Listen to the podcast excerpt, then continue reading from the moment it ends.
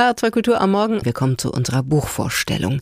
Und die dreht sich heute um den neuen Roman von Ilya Trojanow. Mit dem Titel liefert der Autor vielleicht schon einen kleinen Fingerzeig auf das, was Leserinnen und Leser erwartet. Tausend und ein Morgen. In deutlicher Anspielung also auf die Geschichte der Prinzessin Scheherazade und ihre Geschichten aus Tausend und einer Nacht. Welche und wie viele Geschichten Trojanow sich ausgedacht hat, weiß Mario Scala. Für den Philosophen Hegel war die Geschichte eine Schlachtbank. Massaker, Kriege, Untergänge von Staaten und Reichen. Viel Gutes war da nicht zu berichten. Musste das so sein? Gab es Alternativen? Vielleicht sogar ein Beispiel für Zwischenzeiten, in denen es sich gut leben ließ?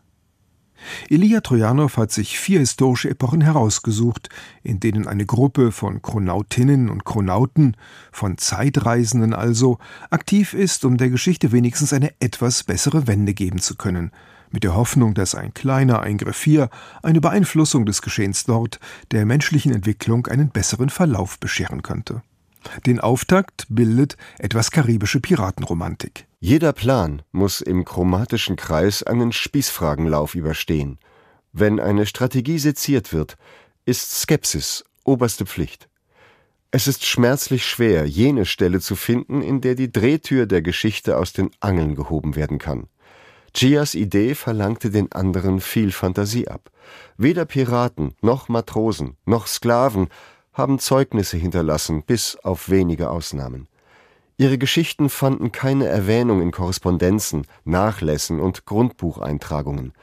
Je tiefer Gia in dieses damals dort eingetaucht sei, desto klarer habe sie sich einen anderen Verlauf der ozeanischen Geschichte vorstellen können. Was wäre gewesen, wenn Piraten und Sklaven sich zusammengetan hätten?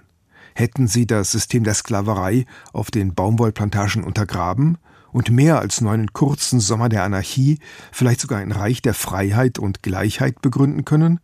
Es gibt keinen Hinweis darauf, dass jemals etwas derartiges gedacht, geschweige denn versucht worden wäre. Aber man wird es sich doch wohl noch vorstellen dürfen. Und genau darin liegt die poetische und politische Dimension dieses Romans. In der zweiten Geschichte geht es in das Indien der Zukunft. Wie weit, das verrät der Autor nicht, aber das ist doch nebensächlich gegenüber dem, was bis dahin passiert ist. Nach dem letzten schweren Sturm ist ein altes, havariertes Containerschiff von den Felsen, in denen es verkeilt war, losgerissen worden. Die Strömung trieb es über das Meer nach Süden, gen Land. Es hat unter Beobachtung der örtlichen Mauersegler gestanden, ohne dass etwas hätte unternommen werden können da gigantische Schiffe nicht mehr hergestellt werden und die Kenntnis fehlt, wie mit ihnen nach einer Havarie umzugehen ist.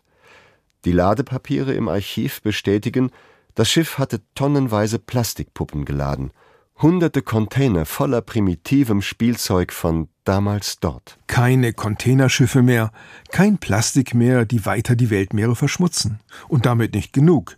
Geld wurde abgeschafft, soziale Gleichheit und Demokratie regieren, und selbst wenn der Planet sich weiter aufgeheizt hat und die Hitze oft unerträglich ist, wurden Maßnahmen getroffen, um die Klimakatastrophe wenigstens in Grenzen zu halten. Ilya Trojanow hat einen Roman jenseits von Geschichtsdeterminismus und Faktendenken geschrieben.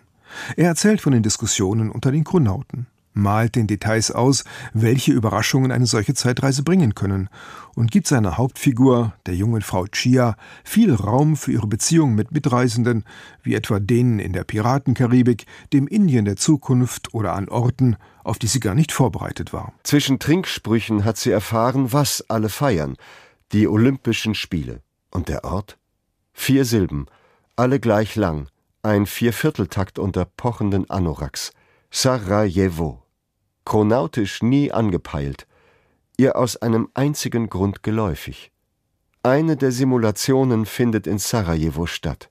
Eine besonders schwierige Prüfung, die Verhinderung eines Krieges. Die vierte Reise geht dann in die Zeit der russischen Oktoberrevolution. Und immer lautet die Frage, wo ist die entscheidende Stelle, um in den verhängnisvollen Lauf der Geschichte einzugreifen? Tausend und ein Morgen ist ein Roman, der gegen den herrschenden Katastrophismus geschrieben ist, gegen das Gefühl, alles werde sowieso immer nur noch schlimmer. Es könnte ja immerhin sein, dass die Geschichte für immer mehr Menschen immer weniger schlimm ausgeht. Eine Revolution des Denkens und des Erzählens wäre dabei hilfreich.